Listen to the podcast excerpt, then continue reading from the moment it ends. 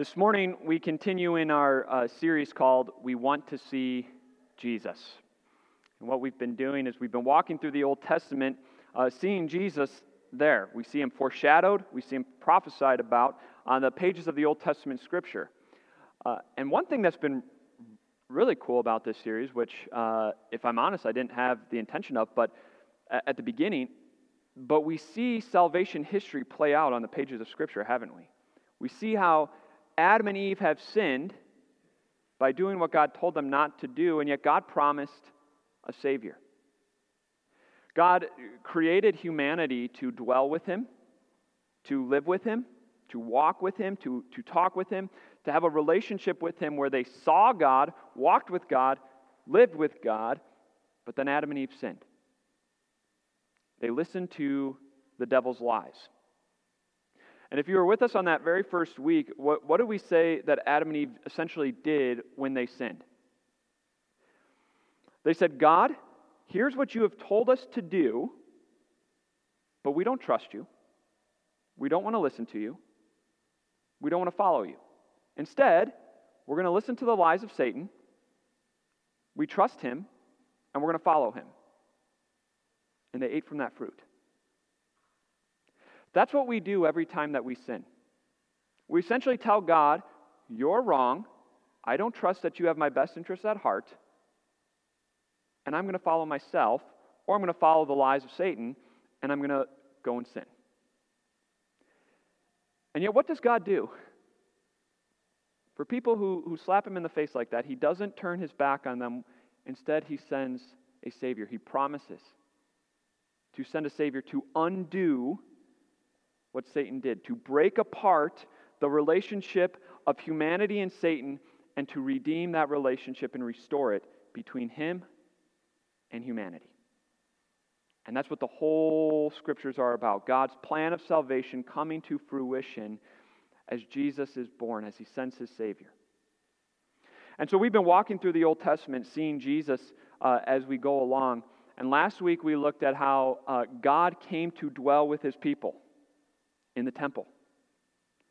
We saw how, how nothing in this world can contain God, and yet he contains himself. He, he, he brings himself down to be constrained to a temple, also that people and God can dwell together. And at the end of last week, we said that Jesus came to dwell with us so that we could dwell forever in heaven with God. But we don't have to wait until forever to dwell with God. We dwell with Him now as we open up His Word and we read His Word. God comes to dwell with you and me as we open up the pages of Scripture. Let the Word of Christ dwell in you richly, the Bible says. And so, what happens if we lose it? That's what we're going to look at today as we look at how the Jewish people, the Israelites, lost God's Word. We're going to see how you lose the Word of God, and we're going to see why it is so important to have the Word of God. We're in 2 Kings chapter 22 today, and uh, we're going to see an eight year old boy become king. Uh, so if you have time, the timeline in your mind, Solomon, around 950 BC, roughly, Josiah, we are now in 622 BC. So about three, just over 300 years have passed between these two accounts. Here's what we're told the first two verses. Josiah was eight years old when he became king, and he reigned in Jerusalem 31 years. His mother's name was Jedidah, daughter of Adaiah. She was from Bozkath. He did what was right in the eyes of the Lord and followed completely the ways of his father David, not turning aside to the right or to the left. Stop right there. Get over the fact that, uh, after we get over the fact that an eight year old becomes king, which is incredible in itself, what we hear about Josiah is even more incredible. He's an eight year old boy, and what are we told? He follows the ways of his father David and doesn't turn from the right or left. His ancestor was King David, who lived in 1000 BC, and he followed the ways of David. In other words, he worshiped God and God alone. David, we said last week, David had all kinds of sins, and they're on the pages of Scripture for us to see. But what did David never do? Worship idols. Worship idols. And that's what it means when he followed completely the ways of his father David. Josiah never bowed down to idols, he always had God as his number one. And that is incredible when given the spiritual culture of 622 BC in, in Jerusalem. It was a very dark time, spiritually speaking, uh, where everyone just about worshiped any other God except the Lord. In fact, Josiah's dad and grandfather, if you remember back to our series in the summer, uh, his grandfather was Manasseh. And if you remember what Manasseh did, he worshiped other gods and even killed his own kids in sacrifices to idols. Amon, his dad, Josiah's dad, we're told, worshiped all the other gods but forsook the Lord. He worshiped every other god, but when it came to the Lord, he said, No thanks. And yet Josiah grows up following the Lord and the Lord alone. How did that happen? Not by some magical coincidence. His mother, Jedidah, and her father. They passed on God to him. Because he didn't go to the temple to get it, because as we're here later on, what was happening in the temple? Idol worship. The temple that was built for the Lord to dwell in, they had taken everything out, including the Ark of the Covenant. They took everything out and made the temple for, that was dedicated to the Lord into an idol temple and filled it with idols. And so he couldn't even go to the temple to hear about the Lord. The only way was passing down from mother to son. Parents, we sit here in the 21st century, and I'm sure some of you look at the future and think, what is America going to look like, spiritually speaking, for my kids when they're my age? And we can stay up all night worrying about it. And yet, look at Josiah. In, the, in a spiritually dark culture, he clung to the Lord. How? One generation passing it down to the next. The importance of bringing God's word into your home and passing it down to the next generation. It's not just going to happen magically, it's by you discipling your children, you bringing the Word of God home, talking about it, implementing it, bringing them to their Savior. And then we leave them to their Savior. And they grow up knowing the Lord. And we know that the Lord loves them, died for them, and He will be with them in the future. Family discipleship works. We see it right here. It's the only way that he grew up knowing the Lord. And that's true for your kids too when you pass the word of God down. But Josiah just didn't know the Lord. He was on fire for the Lord. In Second Chronicles chapter 34, we hear another, uh, a, another account of this very same thing. And what we're told is when he, when he turns 20 years old, Josiah goes on a campaign but not against uh, another nation. He goes on a war campaign against idolatry in the land. He, he travels through all of Israel, tearing down the altars, burning up the idols, and getting rid of idolatry in Israel. And then when he turns 26 years old, he says, It's time we revamp the temple. We're removing the idols from there, and we're going to give it a facelift because it's been 300 years and it's been not taken care of and idols have been made, it's been made the home of idols. And so he starts collecting money. And he sends the money to the, the temple where the high priest is looking over the construction or the, the, uh, the revamping of the temple.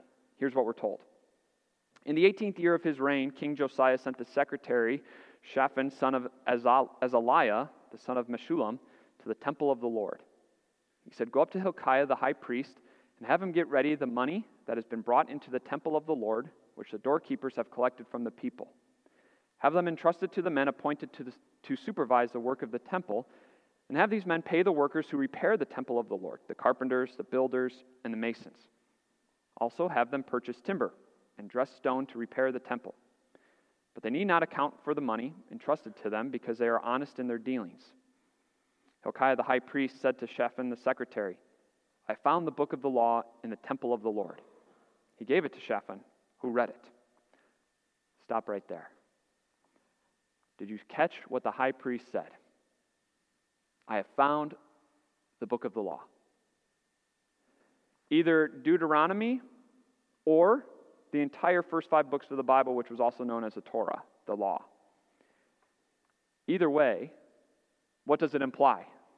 We found it means we lost it. we lost the word. And this is the high priest.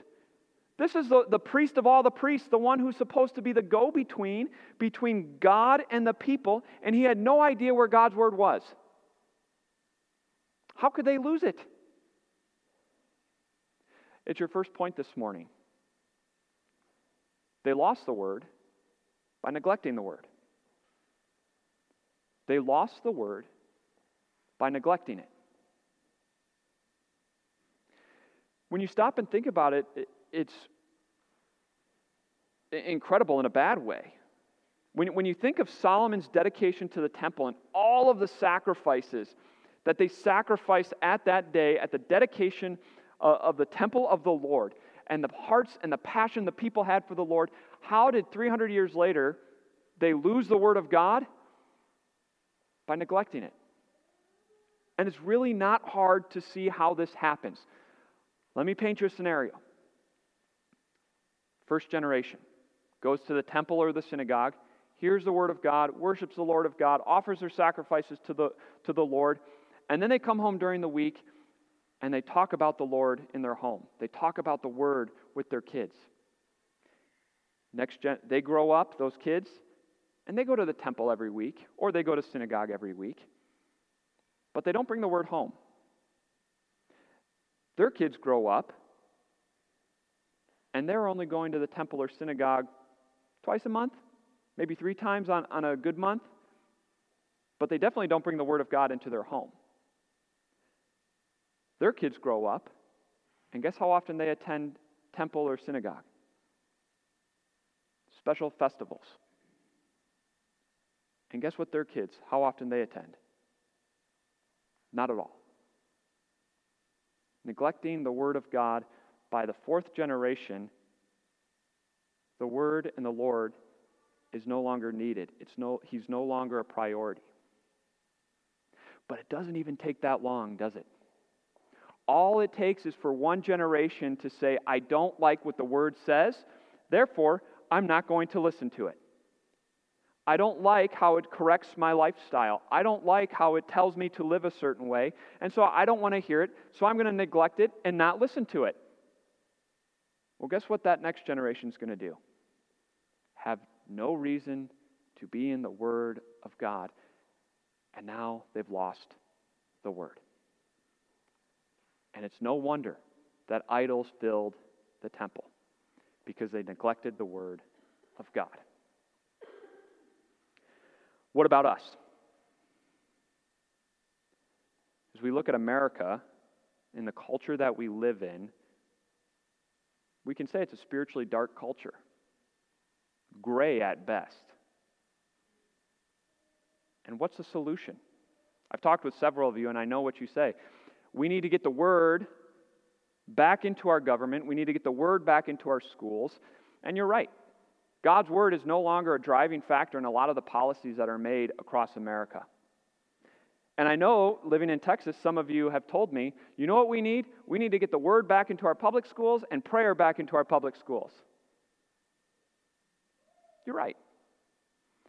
But before we start worrying out there, we need to wrestle with a lot more uncomfortable question. What about us? You don't have to raise your hand for this. You're welcome. How many of you own a Bible? How many of you know where that Bible's at? When was the last time you opened that Bible? You want to talk about neglecting the Word. We live in America in the 21st century where we have the Bible so readily available to you and to me.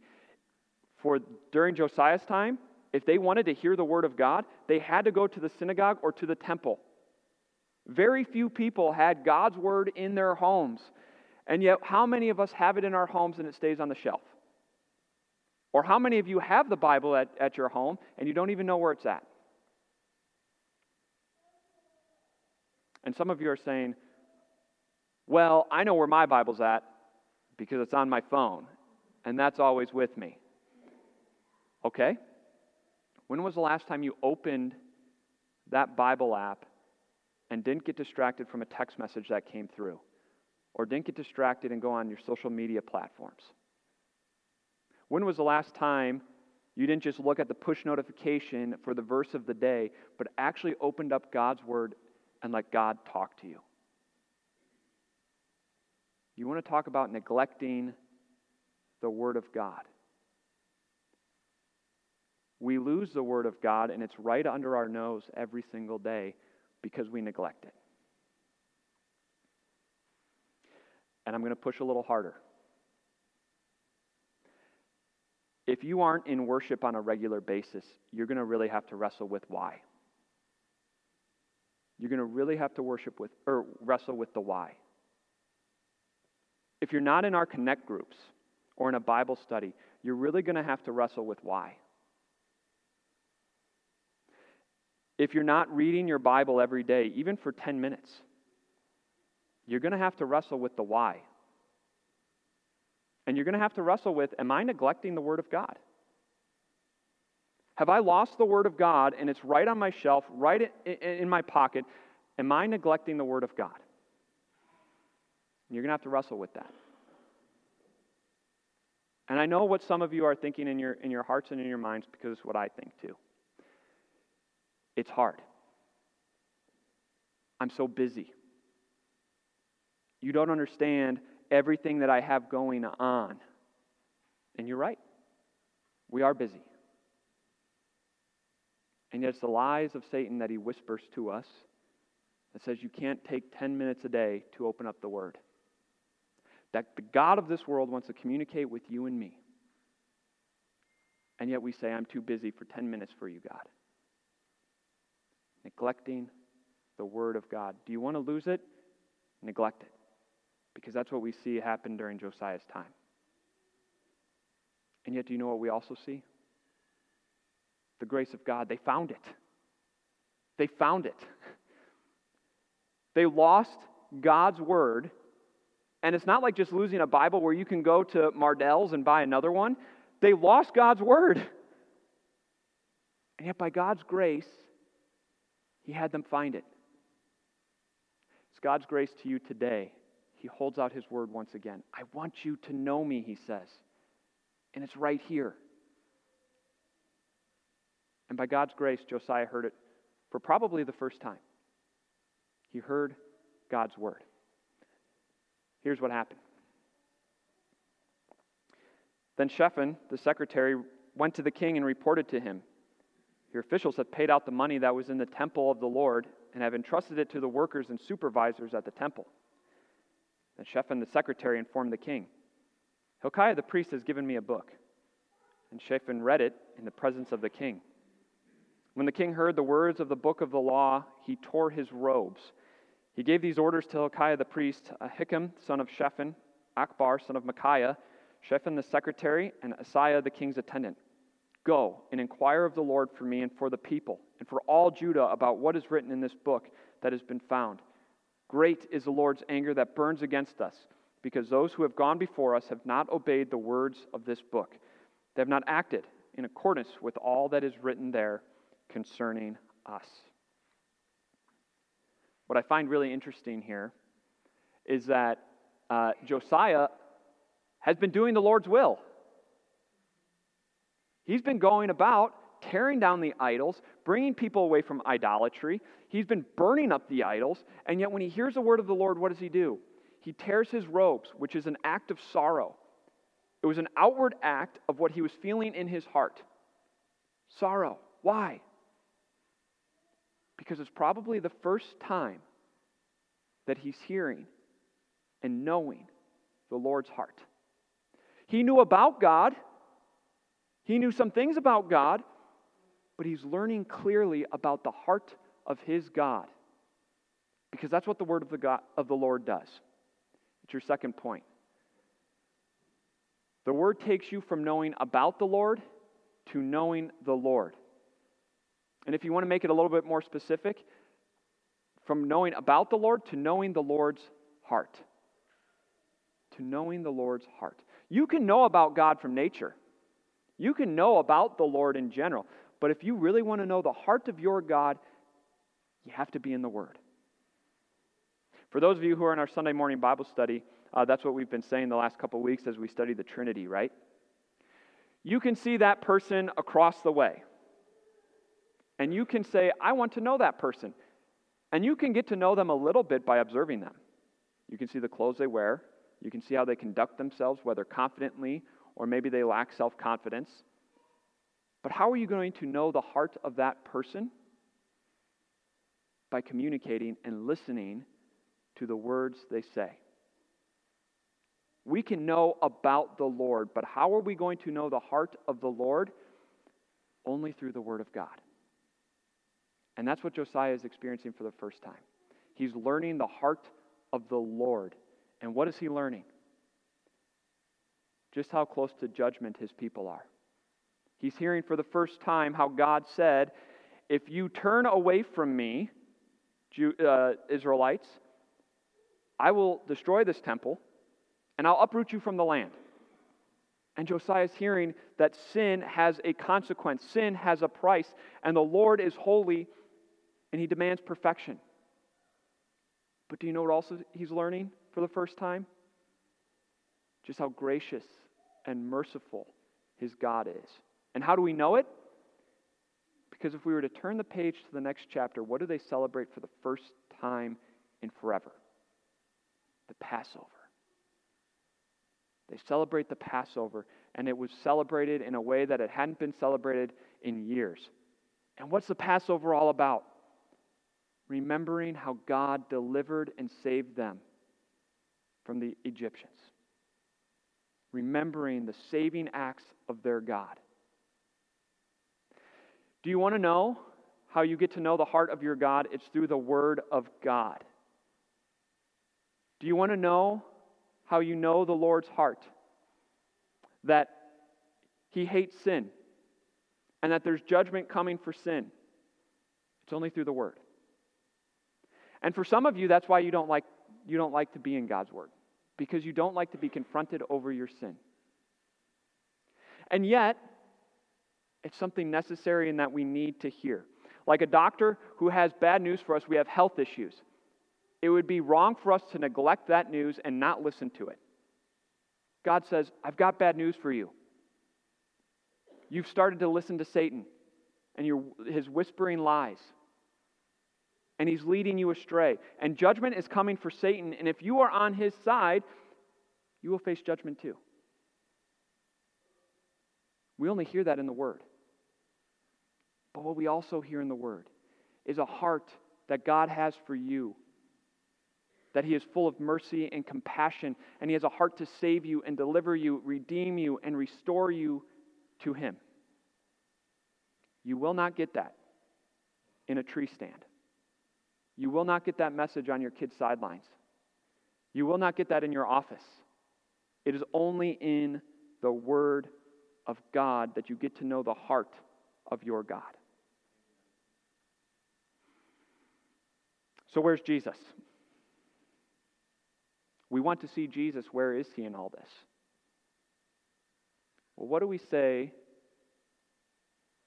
get you to know the heart of God, the Word of God? About 700 years after this account, the Apostle John wrote his gospel. And how does he begin John chapter 1? In the beginning was the Word, and the Word was with God, and the Word was God. He was with God in the beginning. The Word became flesh and made his dwelling among us. We have seen his glory, the glory of the one and only Son who comes from the Father, full of grace and truth. What does Jesus do? He is the one who ultimately reveals the heart of our God. And we see it at the cross, don't we? Where Jesus is hanging on the cross, what do we see? The heart of God for judgment over sin. For all the times that we neglect the word, for all the times that we go our own way, Jesus pays for it all, and God's judgment and justice over sin is taken out. But there at the cross of Christ, in Jesus, the Word of God, we see his heart revealed because God the Father sent his one and only Son, that whoever believes in him shall not perish, but have eternal life. That Jesus, the Word of God, we see God's heart, just how far He'd go to save you. He would send His one and only Son. You want to get to know the heart of God? Look at Jesus. And there you will see a love that knows no ends, a love that sends His own Son to have you as His own, to give up His own Son so that He might call you His child. It is only through Jesus that we get to know the ultimate heart of our God. And where do we find Jesus? Only in the Word. We need the Word of God. We hold on to the Word of God because it's only through the Word that we get to know the heart of our God. We have started the Christmas season. And I'm pretty excited. I've been listening to Christmas music since like October, so I'm ready. Um, but with Christmas comes all kinds of busyness. Uh, in fact, I've been talking this morning with some people and talking about how the calendar is getting packed already. Let's make it a conscious effort to not neglect the word this Christmas season, but to hold on to it, to be in it, to let God speak to us, to communicate with us, because we want to see the heart of our God. And we will on Christmas Day as He gives His only Son as he's lying in a manger, ready to die for us, so we can dwell with him forever. May God be with you as you grow and as you hold on to his word. Let's pray. Father in heaven, we praise and we thank you for sending your one and only Son, Jesus, into this world. Uh, in, it, in him, we see your heart, uh, your heart that has a passion to save, your heart that uh, has a passion for justice, and they're both found in Jesus. Uh, as we see him in your word, we thank you and we're humbled uh, by your unbelievable love for us. Uh, let us hold on to your word. Let us not neglect your word because it's only in your word that we learn your heart. Uh, and it's only through your word that we learn of your saving and merciful heart for sinners like us. We thank you for your grace. We thank you for your forgiveness. We thank you for redeeming us through Jesus and restoring our relationship with you. Uh, during this Christmas season, we ask you to be with us. Let us make the word a priority, holding on to it so we don't just know about you, but we know your heart. Let us grow in that every day. This word, the Bible, is not just a history book, but it's your word communicating with us on a daily basis. Let us get to know you better through it. In your name we pray. Amen.